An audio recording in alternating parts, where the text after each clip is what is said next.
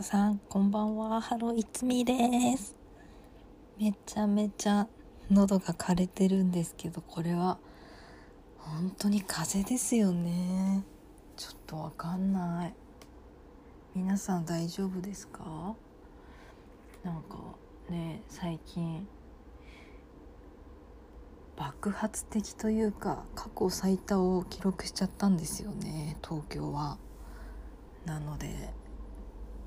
いつかかってもおかしくない状況なんですけどもね、電車乗るのがちょっと怖くなってきました。リモートを推進しようみたいに社会はなってますけど、まだ完全にそうなりきってない会社もいて、ちょっと怖いですね。本当にもう満員電車なんですよね。時間をずらそうと思っても、それが本当に最近怖いなって思ってることです。さて、今日は1月の21日ですね。いやー、もう1月終わるんですね。今年なんか始まったって思ったらもう1ヶ月経つんだって思って、まあそんな感じで、まだ早いですけど、この年というものが終わっていくのかとね、最近その速さをひしひしと感じてます。じゃあ本題に入りましょう。私の本題っていうのはほとんど映画の話、ドラマの話なんですけども、進めてもいいでしょうか？進めさせていただきますね。前回見てたのが、前回何見てたんだろう、 And Just Like That と、あとはあれも見たのかな、怪物の話もしたんですよね、韓国ドラマの。もしたんだけど、ちょっと怪物が重たいかなって思って、重たいかなと思った私は見つけちゃったんですよね。 U-NEXT の韓国ドラマコーナーで、これまだ最近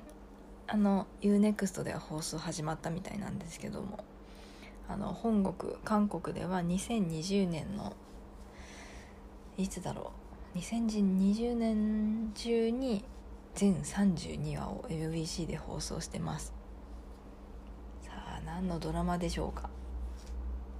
発表します。夕食一緒に食べませんかです。ちょっとこのタイトルどうなのって感じだけどソン・スンホン主演ですね。で、まあラブロマンスみたいな感じなんですけど、このお相手の女性の方が、多分皆さん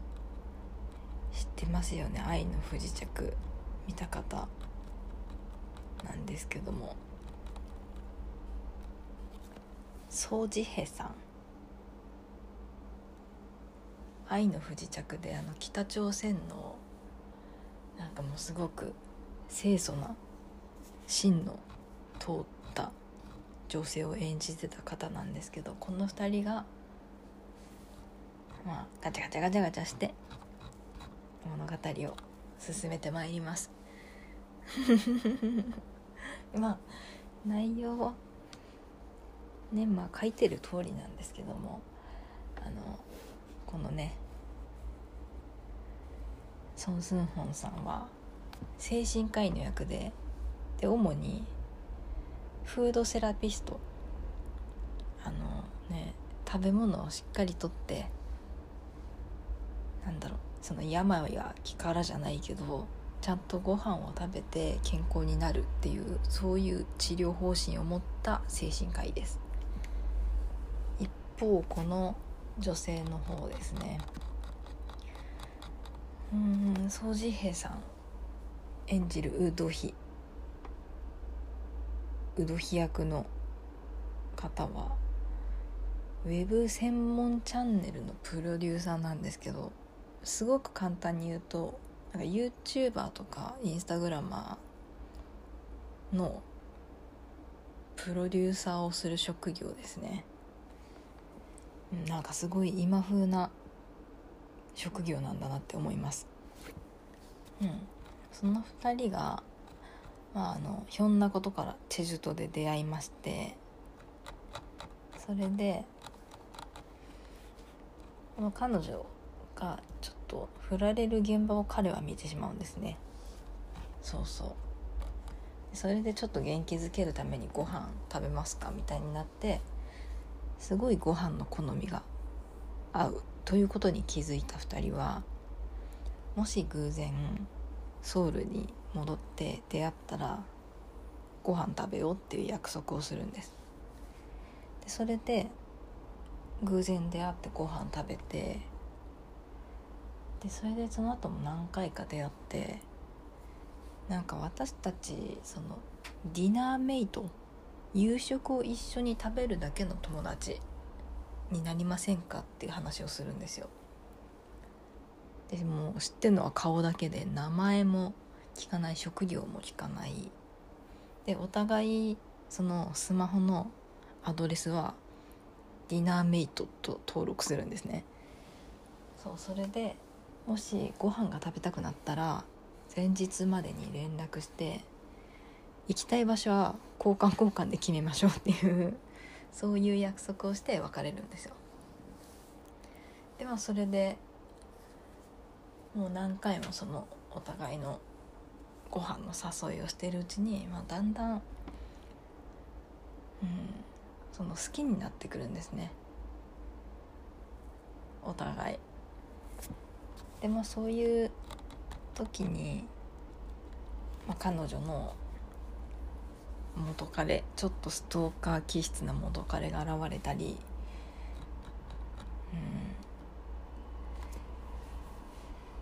なんか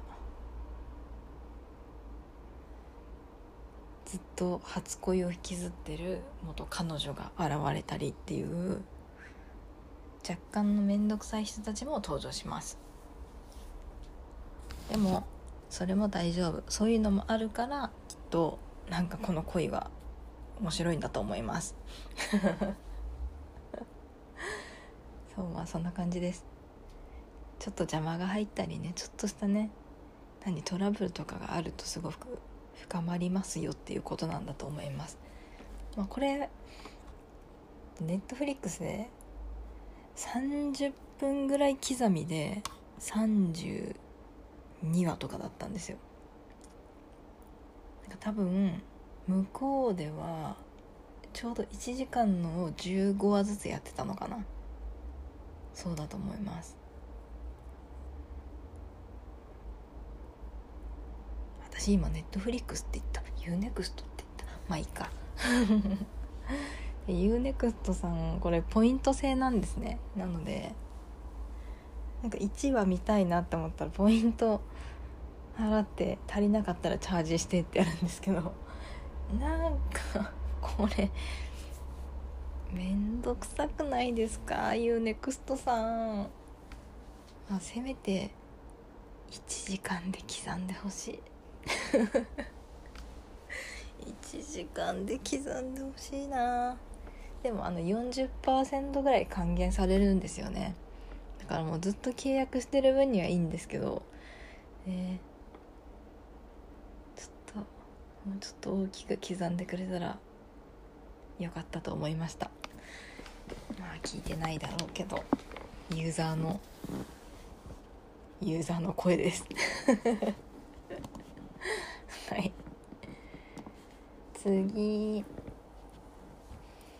次はね、私が大好きなセックス&ザ・シティのその後を描いた And Just Like That ですね。これの3話4話を一気見したんですよ。で3話すぐ見なかった理由が、私1話と2話のミスタービッグがいなくなったのが本当にショックすぎて、なんかね、1話ずつ見てたら私ちょっと暗くなっちゃうかもって思ったんですよだから3話4話のちょっと前向きになっていく彼女たちの姿を見たいなと思って1週間我慢して今週2回2話分を見ました。で、まあ、感想は良かったと思いますね。うん。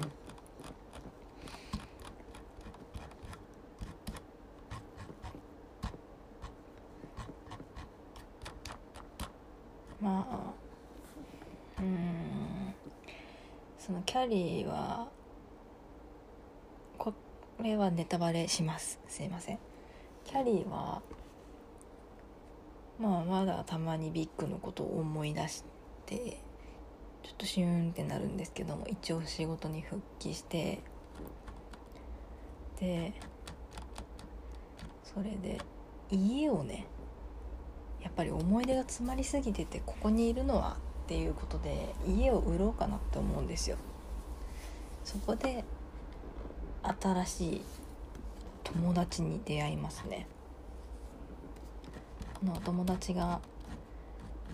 なんだろう、なんて言ったらいいの、不動産業を営んでる方なんですけど、その新しいお家欲しいよって人に仲介業みたいなのかな、やってます。そうそう。でそれでシャーロットはすごく、まあ、真面目な女性なので今すごく子供たちの進学に力を入れてますね。体外受精で授かった女の子と、いや体外受精じゃないか、自然妊娠した女の子と養子として迎えた中国系の女の子のお母さんなんですけど、この2人のね、なんだろう、いい学校に通えますようにってことでママ友たちともうまくコミュニケーションを取れるように今のシャーロットめちゃめちゃ頑張ってるんですね。でそのシャーロットのお友達役がニコール・アリ・パーカーさんっていう人、ニコール・アリ・パーカーっていう女優ですねが演じてるリサっていう人がいて、まあ、お金持ちなんですよね。でその人と仲良くしたくてハウスパーティーに呼ぶんですけど、そこでシャーロットはちょっと気づくんですよ。この教育に力を入れてるママ友、これから子供たちの進学に使えるいろんな情報をくれるであろうママ友を家に呼ぶのに、シャーロットのお友達は多様性が足りてないって思われるかもしれないって彼女考えます。そう、これ「And Just Like That」の制作が決まった時って多分女性のMeToo 運動とか、あとね、なんだろう、黒人差別覚えてますかね。ジョージ・フロイトさんがどっかの路上の上で警察にね、偽装紙幣を使った疑いが持たれて 7,8 分ぐらいずっと羽交い締めにされて苦しいって言ってんのに話してもらえず結局亡くなったっていう話なんですけども、それを受けて今回もこのキャストにいろんな多様性、いろんな人種、いろんなジェンダーの人を入れてるのかなっていうのもあるんですけど、おそらくそのシャーロットが気にしてる多様性っていうのも、ここれからの時代で理解しておかないといけないことなんじゃないのかなって考えて、彼女はその自分のお家に自分と同じ人種ではない人、自分とは違うジェンダーの人も呼ぼうとするんですよ。で結局あの時シャーロットはゲイの友達はいるでしょうって言ってスタンとかのことを指してるんですけど、で政治が喋れるミランダもいる、でおしゃれに詳しいキャリーもいる、で あとは黒人が足りないって言って、で同じアパートに住んでる黒人のうちにピンポンして参加できないっていう勧誘活動みたいなことまでするんですね。これ結構すごいですよね。なんだろう、なんかそこまで意識するって思うんですけども、そうシャーロットはその必死になってました。で結局このパーティーは中止になるんですね。そのママ友になりたいリサさんが用事が入って結局中止になるんですよ。でも後日次はリサさんのホームパーティーにそのシャーロットと旦那さんが呼ばれます。旦那さんなんだっけ、ハリーか、そう呼ばれるんですけど、ハリーも白人で、でなんだろう、彼女はきっとそのパーティーはね、その多様性に富んだいろんなバックグラウンドを持った人たちが集まってるに違いないって言ってすごく緊張していくんですよね。で行ってみたら案外っていうか、そのハリーとシャーロットの夫妻以外はみんないわゆる黒人と言われる人たちだったんですよ。でその中でも黒人でちょっとね気後れしちゃう部分もあったけど、結局はなんかちゃんと喋れたりして、なんか別にねそんな緊張することもなく終わるようなやつだったんですけど、なんか後々そのパーティーの話を聞くとね、そのシャーロットはこのリサさんにね、最初なんかリサさんが家に来る時になんかやっぱりあなたちゃんとしてるからね、なんかいろんな種類の人種とかジェンダーの人を呼んで多様性を持たせた会じゃないといけないかなって思って、本当はジェンダーとかあと黒人のお友達も呼んでたんだよって言います。そしたらなんかそのリサさんもね、あなたが家に来るっていう時ね、その本当はちょっと心配だったんだよねって、私にできる初めての白人の友達があなただったし、なんか全員黒人だったからさ友達が、みたいなことを言うんだけど、なんか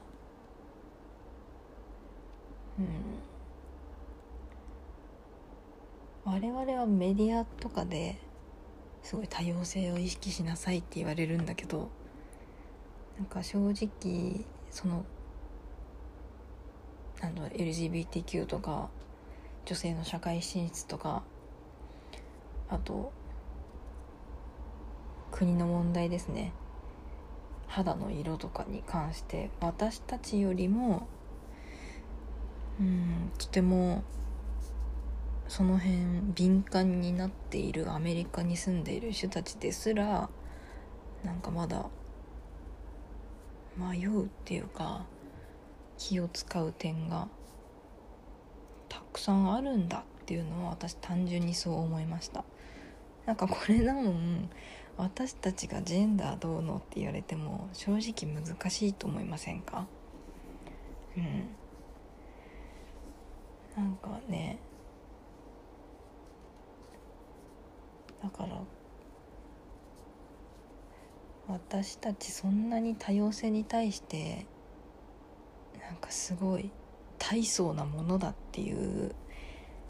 意識って持たなくてもいいんじゃないのかなって思うんですよ。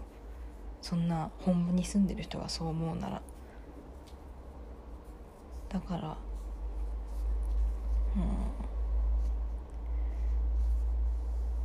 だってそんなことを言ったらですよ、あなた A 型なの B 型なの O 型なの右利きなの左利きなのとか、それもある意味多様性の一つじゃないですか。なので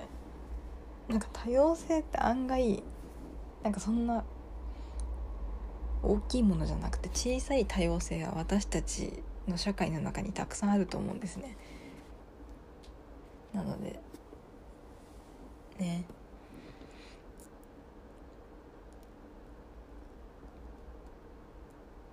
このドラマでは結構大きい風に描かれてるんですけども、もちろん知ることも大事ですけども、私たちは、せめて今日本にいるので日本にある多様性について考えてみればいいんじゃないですかって思いました。あと結構多様性って自分が外を見た時に、外の別の人と触れ合った時に多様性っていう風に感じるかもしれないけど、他の人たちから見たらきっと私たち個人もこの世界にたくさんある多様性を彩る一個みたいな。例えば私 A 型で、私の友達 O 型です。そしたら O 型の子から見たら、あ、あなた A 型なんだっていう、それも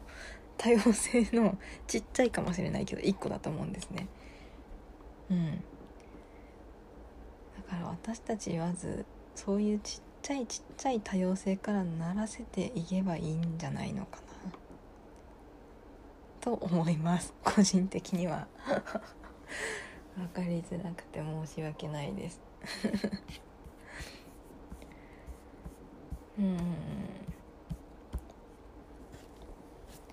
あ、そうですね。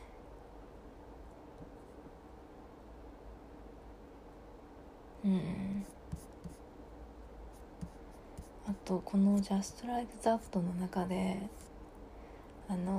キャリーと一緒にポッドキャストをやってる、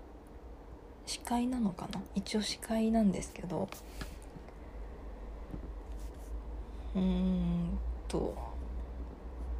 サラ・ラミレスさんっていう人が演じてる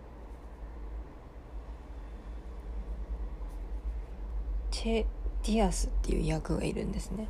でこのチェ・ディアスっていう方、私多分他のドラマでは見たことがあると思うんですけど、ニューヨークガールズダイアリー、違うな、合ってんのか、大胆不敵な私たちみたいなやつにも最後の方の1話に出てた気がする。まあいいやそれは置いといてこの一緒にキャリーとポッドキャストやってるサラ・ラミレスさんがいますね。この人がクィアなんですよ。ジェンダーとかに対してあんまりとらわれてないやつなんですね。で一応コメディアンで夜にコメディアンのショーとかにも出てたりして、それをキャリーとサマンサとミランダ3人で見に行くんですね。そこですごく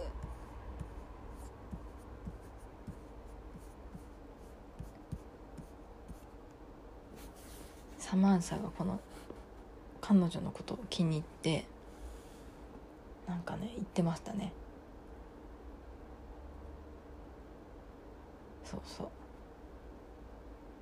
何を言ったんだって感じだけどでもなんかそうなんかあなたのそのパワフルな言葉になんか最高だったとかいろいろ言ってて、でなんか葉っぱを吸ってたんですね。なんかねそれを一緒に吸ったりして、なんか優等生のミランダもなんかそうなるんだっていう面白いところもありました。この2人の絡みこれから増えていきそうですね。うん。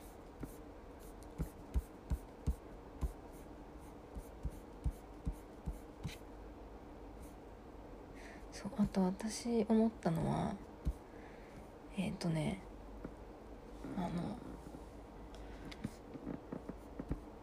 ミランダが通ってるコロンビア大学があるんですね。でそのミランダの大学の教授役でカレン・ピットマンさんっていう人がいて、で役名はナイア・ウォレスっていう人なんですけど、この人も多分ちょっとどこの国か分かんないけど黒人の血が入ってる人なんですね。で最初ち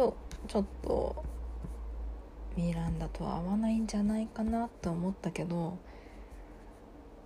この人不妊治療かなんかをしてるんですね。でそれでそのミランダはもう子供がいて出産経験済みっていうことで、その子供が生まれる時の話とかをねバーでして、それで2人で結構盛り上がってましたね。うん、なんか強い味方がまた一つできたみたいな感じで、この2人もとても雰囲気が良かったです。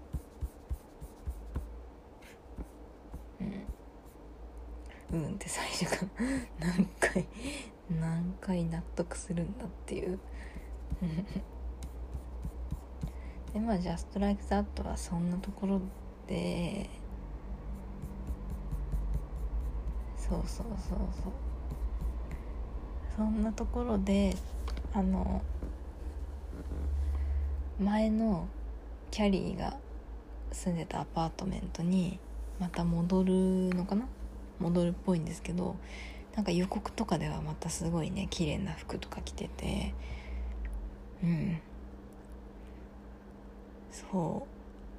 一瞬だけなんですけどクローゼットのシーンがあって、で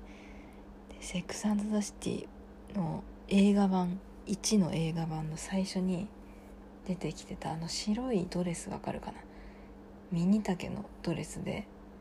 で右の肩に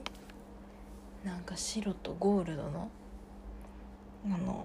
大きいお花があしらってるドレスがあるんですけど、それが出てきたりとか、あとそうキャリーがお出かけするシーンでドラマ版のオープニングのチュールスカートっていうんですか、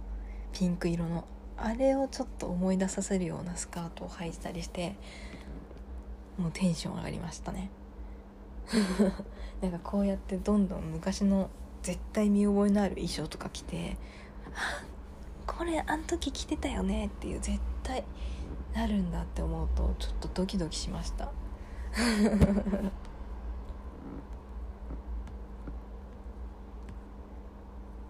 まあそんなところですか。そうだね、And Just Like That はそんなところでした。あとなんだろう、 あとさ私あれ気になってたんだよね。26日から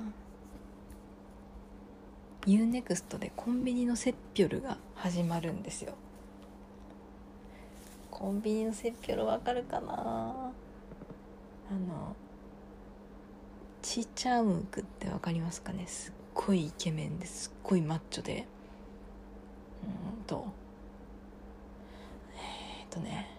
一番有名なのはなんだろう、 K2 とか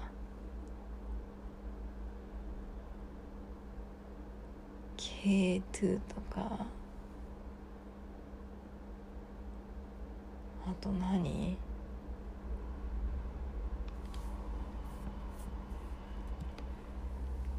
ヒーラーとか怪しい彼女とか、あとネットフリックスになるけど都会の男女の恋愛法みたいなのも出てたと思います。そういいですよね。もうすごい彼のドラマ多分ほとんど見てるんじゃないかと思う。それぐらい好きなんですけど、なんかコンビニの店長の役ってちょっとだいぶねセクシーとかマッチョから遠ざかってるから、私は物足りなさもあるかもしれないけど一応見ますよ。もちろん見させていただきます楽しみだな。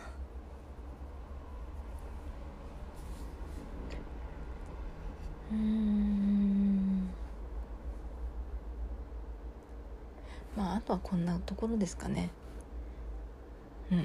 U-NEXT に関してはなんか本当はそうNetflix でもいろいろ控えてるのあるので、また今度ねお話ししようかなと思います。もうちょうど30分ぐらい経ちましたのでね、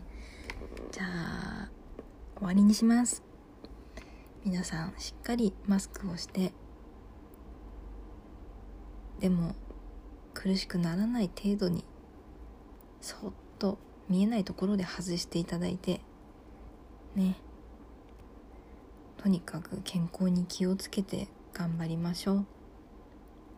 はい、では失礼します。バイバイ。